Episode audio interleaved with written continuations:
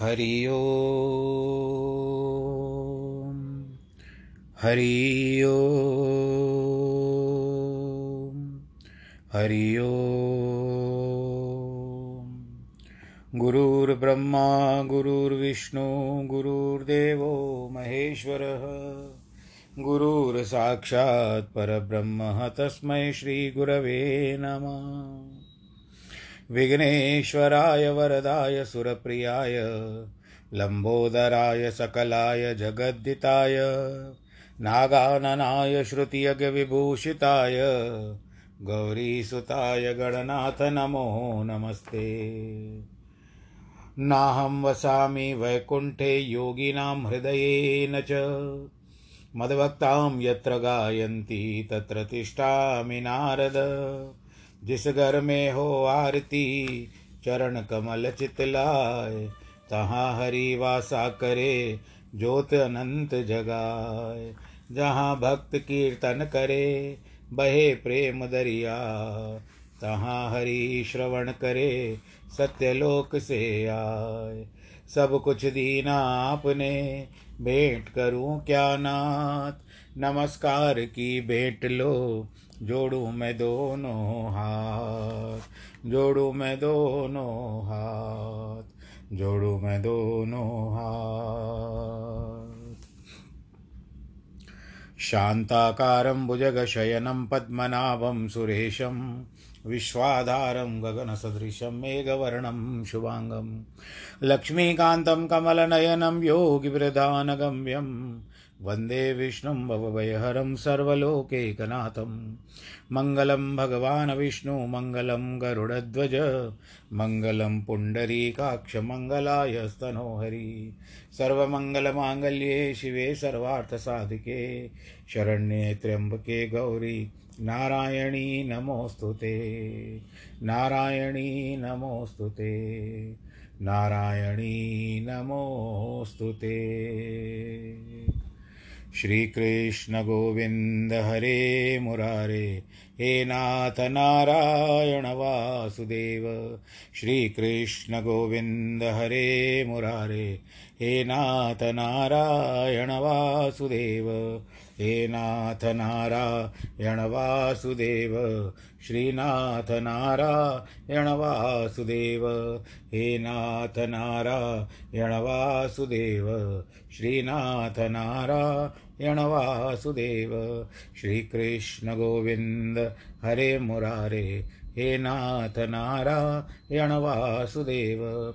हे नाथ नारायण वासुदेव, हे नाथ नारायण वासुदेव। नारायणं नमस्कृत्यं नरं चैव नरोत्तमं, देवीं सरस्वतीं व्यास ततो जयमुदीरयेत्। कृष्णाय वासुदेवाय हरये परमात्मने, प्रणतक्लेशनाशाय गोविन्दाय नमो नमः।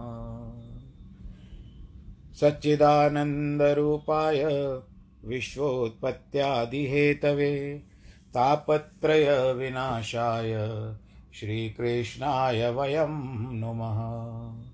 यं प्रव्रजन्तमनुपे, तमपेतकृत्यं द्वैपायनो विरह, कातर आजु आवह।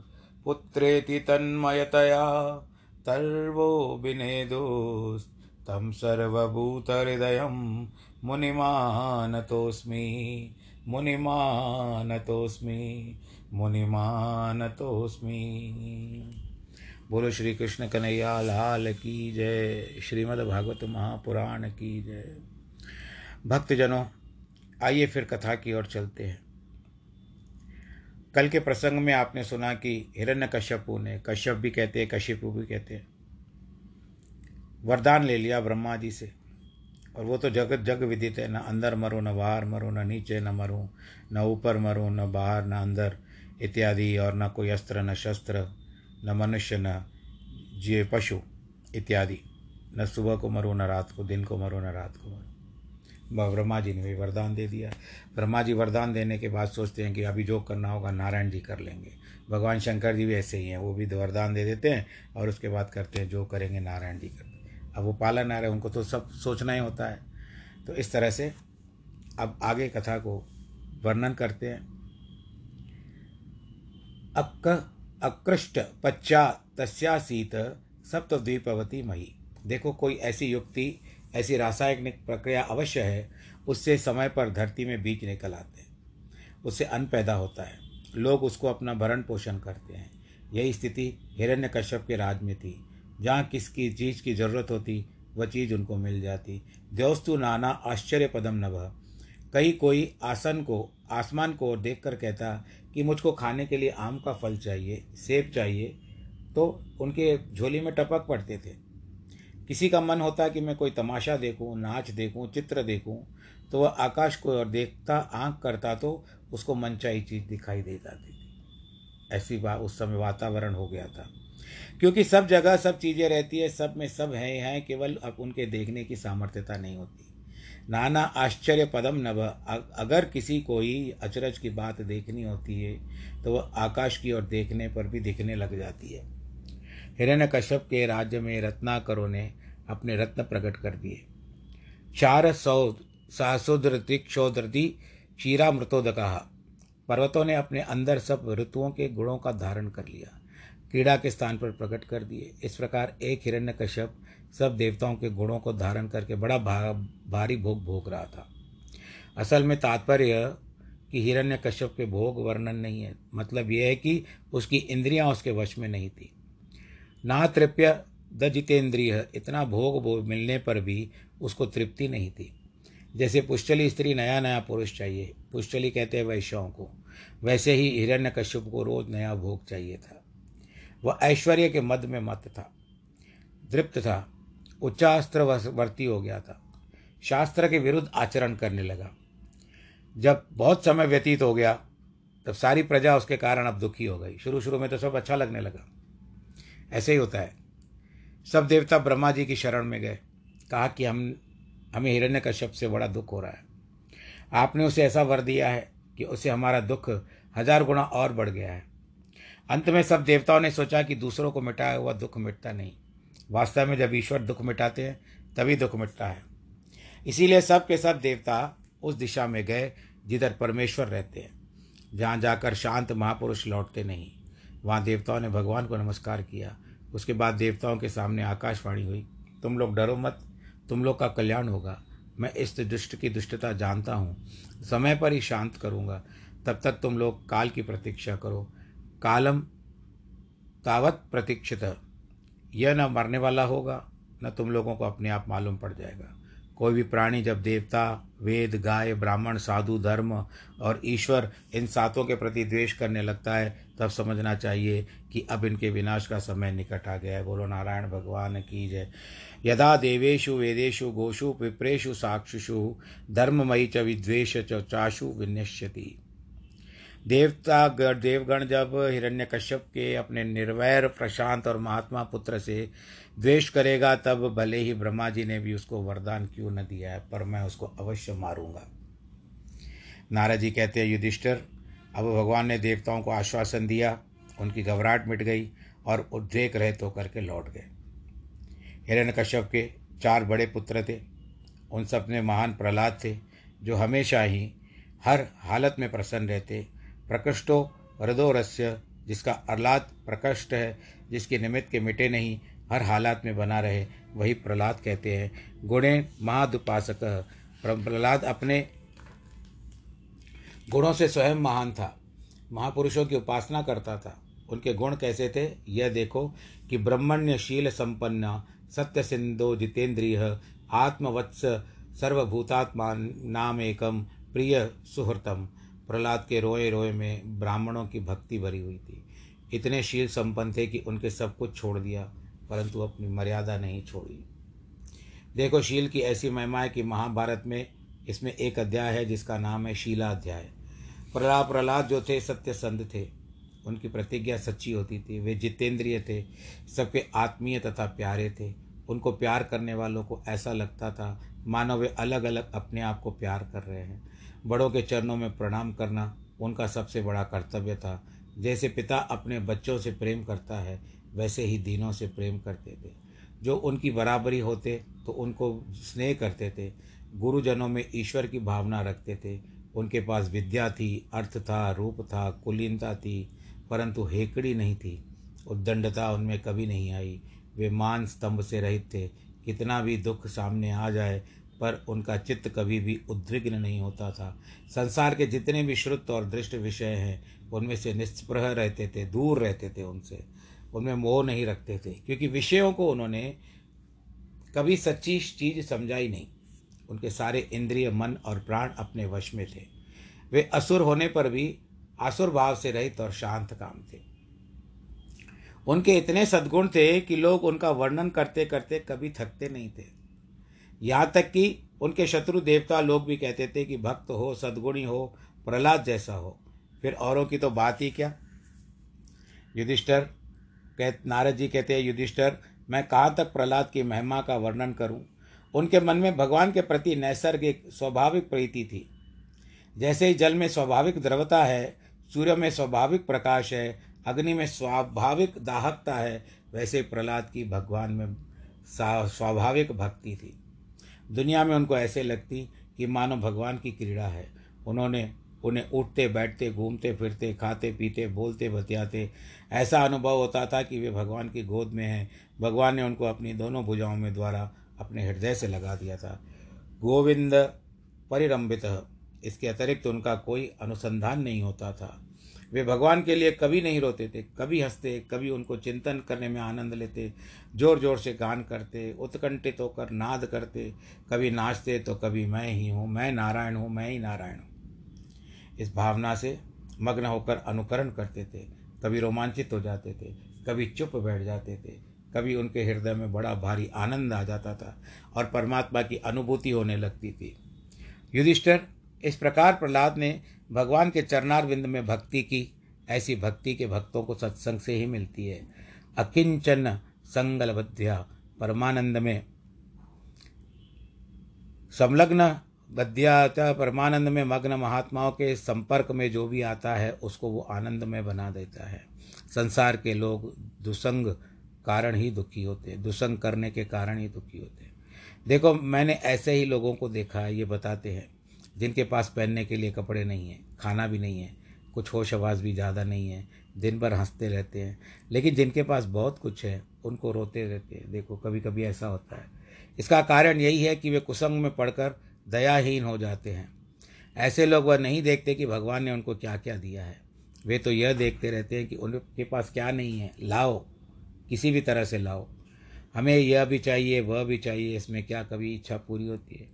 मैंने किसी पुस्तक में पढ़ा था ये कहते हैं, संत महात्मा की एक मैना का बच्चा रोने लगा। मैना ने पूछा कि, बेटा, क्यों रोते हो? उसने कहा कि, मुझे मोर सरी का शरीर चाहिए। मैना उसके साथ लेकर के मोर के पास गई, उसके पास बैठ गई। इतने में मोर का बच्चा रो पड़ा। मोरनी ने पूछा कि, बेटा, क्यों रो रहे हो? वो बोला, मुझे इस मैना जैसी आवाज़ चाहिए, इसीलिए रो रहा हूँ। तो जो मैना मधुर आवाज़ मिलने पर, मोर सुंदर शरीर मिलने पर प्रसन्न नहीं है, वही हाल संसार के लोगों का है। कितना भी भरो, फिर भी है। गुरु ग्रंथ साहब में भी आता है कि देंदा दे, लेंदे छक पाई, जुगा जुगंतर खाई खाई। भगवान ने मनुष्य को आँख दी है, नाक दिया, हाथ दिया, पाँव दिया, दिल दिया, दिमाग दिया। सबको लाखों करोड़ों रुपए को बेचने के लिए तैयार नहीं है, फिर भी यदि कोई चीज़ उनसे नहीं मिली, उसके लिए रोता है। वो उसकी कभी न पूरी होने वाली वासना का फल है उसमें कुसंग के कारण कोई भी वृद्धि होती है। नारद जी कहते हैं, युधिष्ठर, प्रहलाद जी जहाँ रहते थे, वहाँ वासना शांत हो जाती थी। लेकिन उनके जैसे पुत्र प्रति भी हिरण्य हिरण्यकश्यपु ने द्वेष किया था। इस पर युधिष्ठर ने पूछा, महाराज, प्राय लोग अपने बेटे से इतना मोह करते हैं कि वह बुरा करे तो भी उसका, उसकी परीक्षा लेते हैं। अपना बेटा यदि दुश्मन हो जाता है तो भी लोग उससे प्रेम करते हैं। कभी उसको डांटते हैं, शिक्षण भी देते हैं, फिर भी डांटते हैं उससे द्वेष नहीं करते। लेकिन हिरण्य कश्यप के मन में प्रहलाद जैसे सद्गुण, संपन्न पुत्र के प्रति इतना दुष्कर द्वेष कहाँ से आ गया? इस संबंध में थोड़ा सा मुझे कौतूहल हो रहा है। कृपा करके बताइए, बोलो नारायण भगवान की जय। नारद जी महाराज कहते हैं कि युधिष्ठर, प्रहलाद को पढ़ाने के लिए हिरण्य कश्यप ने महल में पुरोहित नहीं आए थे, क्योंकि घर में पढ़ाने वाले अध्यापकों से बालक कुछ विशेष नहीं सीख सकता था। सदाचार, शिष्टाचार नहीं सीख सकता था। इसीलिए हिरण्यकश्यप ने प्रहलाद को पाठशाला में भेज दिया, जिससे कि सब बच्चों के साथ मिलकर रहे। गुरु जी की सेवा करे और बड़े लिखे समझते थे और पढ़े लिखे वह समझता था कि इसके बालक के जीवन का निर्माण होता है। वहाँ पर दो गुरु थे, जिनके नाम थे एक का नाम शुंड था दूसरे का नाम आमर्क था। तो इसके लिए शंड और अमर्क, ये शुक्राचार्य के भेजे हुए गुरु थे जो पाठशाला में पढ़ाते थे। वे दोनों राजमहल के बाहर पाठशाला चलाते थे। इसी पाठशाला में प्रहलाद भी पढ़ते थे। जो वह पाठ पढ़ता जाता, उसे पढ़ लेते थे। उसके मन में उनको वहाँ की पढ़ाई अच्छी नहीं लगती थी, क्योंकि उसमें अपने और पराय का भारी भेदभाव सिखाया जाता था। यहाँ वह सिखाया पढ़ाया जाता हो कि अमुक अपना है, अमुक पराया है, अमुक अपनी पार्टी का है, अमुक दूसरी पार्टी का है। वह कभी सच्ची शिक्षा नहीं प्राप्त हो सकती। भेदभाव की पार्टी बंद की शिक्षा का नाम सच्ची शिक्षा नहीं है। एक दिन हिरण्य कश्यप प्रहलाद को बड़े प्रेम से अपनी गोद में उठा करके पूछता है, बैठा करके, तुम जिस बात को ठीक मानते हो, वह मुझे बताओ।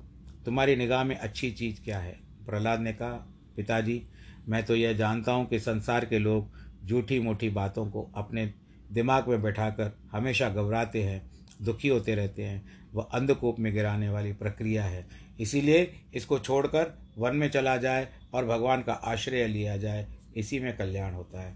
हिरण्य कश्यपु ने पहली पहली बार पुत्रलाद के मुख से ऐसी बात सुनी, इसके लिए उसको हँसी आ गई। बोला, ऐसा लगता है कि पाठशाला में मेरे दुश्मनों के आदमी प्रहलाद के पीछे लगे हैं। उल्टा सबक सिखा रहे हैं इसको। और इसकी बुद्धि को फोड़ने की कोशिश कर रहे हैं। इसीलिए इसकी खूब सुरक्षा रखनी चाहिए, जिसकी इसकी बुद्धि दूसरी तरफ़ न जाए। अब ये पुरोहित पुत्र जो प्रहलाद को पढ़ा रहे थे, घबराए और प्रहलाद को एकांत में ले जा करके समझाने लगे। देखो, ये जो राजाओं और सेठ के सेवक होते हैं, वे चार पुरोहित पुरोहित हैं। पंडित हो वा कोई कुछ भी हो, स्वभाव से दीन हो जाते हैं। उनको अपने विचार प्रकट करने की हिम्मत नहीं होती।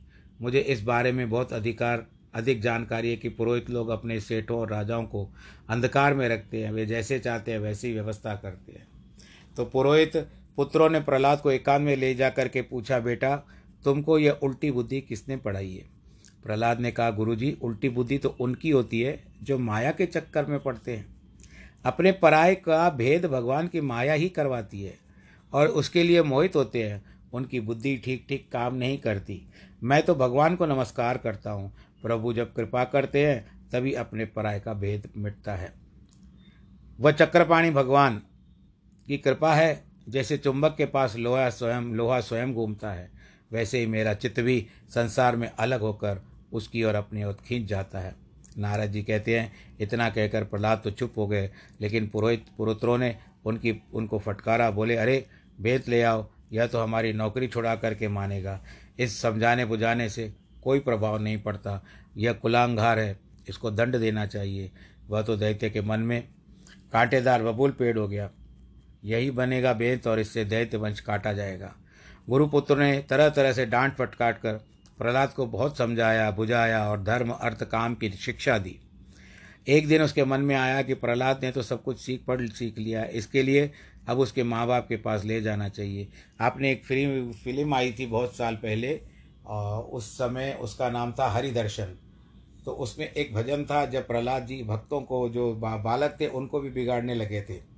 और वो आपने सुना होगा श्रीमन नारायण नारायण हरि हरि श्रीमन नारायण नारायण, हरि हरि, तेरी लीला सबसे न्यारी न्यारी, हरि हरि, तेरी लीला जग से न्यारी न्यारी हरि हरि। भजमन नारायण नारायण हरि हरि। श्रीमन नारायण नारायण हरि हरि।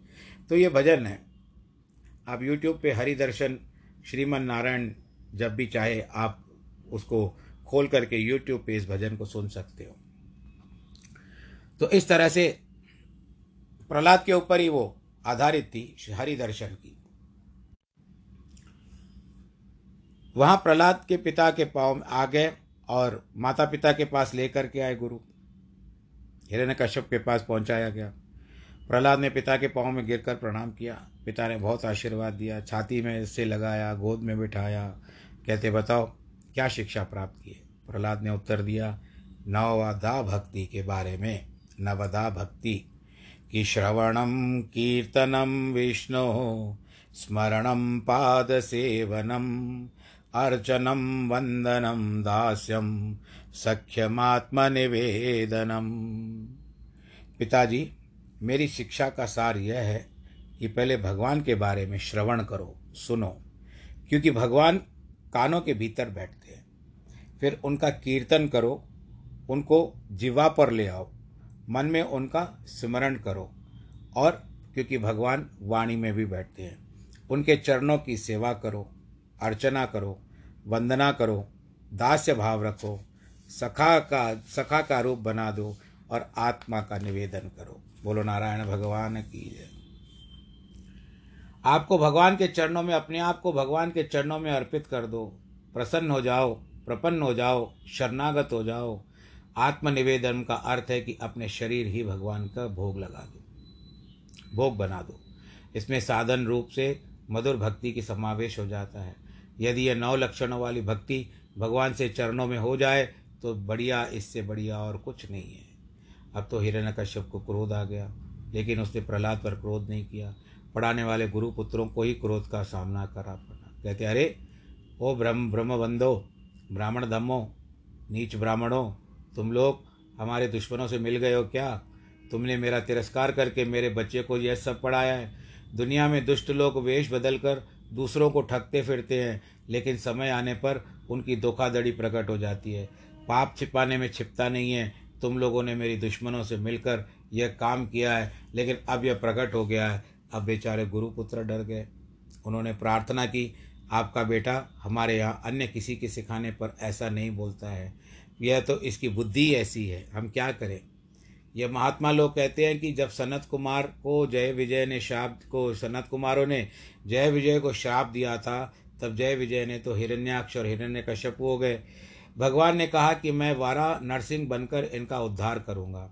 अब सनत कुमारों ने सोचा कि भगवान तो अपना करेंगे, अपने सेवकों का उद्धार करेंगे, लेकिन जब अपने जय विजय को श्राप दिया है तो हमारा भी इनके प्रति कुछ कर्तव्य है। उसको जानकर सनत कुमार प्रहलाद के पास प्रहलाद बन कर के आए हैं। उन्होंने कहा कि हम घर में और पास पड़ोस में भक्ति का वातावरण बनाएँगे, बारंबार अपने पिताजी को, भगवान को याद दिलाया करेंगे। इसी तरह जब रावण कुंभकर्ण पैदा हुआ, तब सनत कुमार विभीषण का रूप धारण करके आए थे, जिससे कि वे रावण कुंभकर्ण को भगवान की याद दिलाते रहते थे। इसीलिए विद्वान लोग बोलते हैं कि जब महात्मा लोग किसी को श्राप देते हैं तो उनमें भी उनका भला हो जाता है। और जब दुनियादार लोग किसी की पूजा करते हैं तो उसका भी अनभल हो जाता है। भारव की एक सूक्ति है कि वरम विरोधी, विरोधोपी सम महात्मा भी ही। इसका अर्थ है कि महात्माओं के साथ विरोध करना भी श्रेष्ठ है। अगर दुनिया में कहीं दुश्मनी भी करनी हो तो किसी दूसरे के साथ न करो, केवल महात्माओं के साथ करो। परंतु इसका आप उल्टा अर्थ, ये तो केवल ज्ञान की बातें हैं। आप लोग इसको दिल पे मत लीजिएगा। क्योंकि अगर ऐसा आपके पास उतनी शक्ति भी होनी चाहिए ब्राह्मणों से विरोध करने के लिए या संतों के लिए, और मैं कोई आपको यहाँ पर मिसगाइड नहीं कर रहा हूँ, ये केवल यहाँ पर जो लिखा हुआ है वही बताता हूँ। ये मेरा अपना डिस्क्लेमर है। महात्माओं के साथ करने से क्या होता है कि सबका भला होता है। ये इसमें बताया गया है, परंतु वास्तविकता में आप लोग ऐसा मत करिएगा। जब गुरुपुत्रों ने प्रार्थना की कि महाराज, आप इस प्रकार हमारा तिरस्कार मत कीजिए। प्रहलाद तो बेट से ही भक्ति लेकर के आया है। हिरण्य कश्यप ने पूछा, बेटा प्रहलाद, तुम्हारे गुरुओं ने ऐसा नहीं सिखाया कि ऐसी अभद्रा, ऐसी असतमति तुमको कहाँ से प्राप्त हुई? प्रहलाद जी कहते हैं कि, हे पिताजी, अपने पराय की भावना रहने पर ऐसी बुद्धि प्राप्त नहीं होती। सब लोग ग्रस्त, घर गृहस्थी में लगे हुए रहते हैं। किसी को भगवान की याद नहीं आती। इंद्रियाँ शांत होती नहीं हैं। जीव नहीं मानती। दिन भर कुछ ना कुछ बोलती रहती है, खाती रहती है। दिन भर अनाप शनाप बोलते रहते हैं। वे लोगों के कान जूठे करते रहते हैं, उसकी बुरी चीज़ डालते रहते हैं। इसीलिए बोलना ही है कि लोगों के कानों में भगवान का नाम डालो। भगवान के सिवा दुनिया भर में दूसरी बात नहीं करनी चाहिए। संसार के लोग चरवित चरवण लगे हुए हैं। बार बार वही वही चीज़ बोलते रहते हैं। उनके परमात्मा का पता नहीं लगता। ऐसे अंधों के पीछे अंधा चलता है। वैसे ही उनकी बुद्धि भगवत चरण, चरणारविंद का दर्शन नहीं करती। जब तक निष्कंचन महापुरुषों के चरणों की धूलपत लतपत न हो, अभिषेक न करें, तब तक ऐसी बुद्धि मिलने वाली नहीं है। हिरण्यकश्यप ने धरती पर पटक दिया। लाल आँखें हो गई। अरे असुरो, इसको मार डालो। ये वध्य योग्य है। दुश्मनों की बात करता है। और मेरी संतान होकर के, अब असुरों को क्या करना चाहिए? मार पीट का काम मिल जाए तो खुश होते हैं। हिरण्य कश्यप के हुक्म मिलते ही ज़ोर ज़ोर से चिल्लाने लगे। प्रहलाद पर त्रिशूल चढ़ाने लगे, पर भगवान के भक्त को कुछ असर नहीं हुआ। बोलो, नारायण, भगवान की जय। हाथियों से कुचलवाया गया, सांपों से डसवाया गया, अभिचार करवाया गया। देखो, भगवान तो केवल इतनी लिखा है कि उन पुराणों प्रहलाद जी का चरित्र बहुत फैला है। विष्णु पुराण में भी लिखा हुआ है, दोनों पुरोहितों ने प्रहलाद के मारने की कृत्या उत्पन्न की, डायन उत्पन्न की, परंतु वो उल्टी पड़ गई। सुदर्शन चक्र ने उनको मार दिया और वो मर गए, वो भी मर गए, जिसके कारण फिर उनको प्रार्थना, भगवान नारायण को प्रार्थना की कि इनको जीव जीवित कर दो। अंततः ये मेरे गुरु ही हैं, तब भगवान की नारायण से फिर वो दोनों जीवित हो गए। जब प्रहलाद के किसी भी उपाय से ना मरे, तब कृष्ण हिरण्य कश्यप को बहुत तकलीफ़ हुई। कि मैं प्रहलाद को नहीं मरवा सकता हूँ।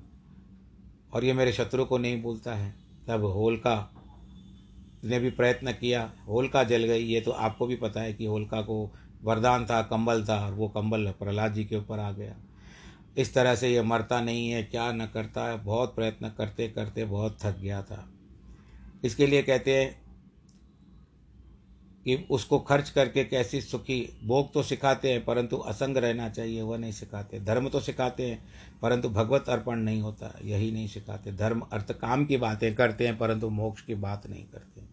अब तक एक दिन आचार्य तो घर के काम में पाठशाला चले गए। प्रहलाद जी के साथ बहुत बालक अपने खेल खिलौने इकट्ठे लेकर के बैठे थे और प्रहलाद जी ने उस समय उन सबको एक विशेष रूप से जिस तरह से मैं यूट्यूब पे ज़रूर देखिएगा फिर से ये भजन याद आ रहा है श्रीमन नारायण हरि हरि तेरी लीला जग से न्यारी श्रीमन नारायण हरि हरि। इस बात को अवश्य इस भजन को अवश्य सुनिएगा और मुझे बताइएगा कि आपने उस भजन को सुना है कि नहीं।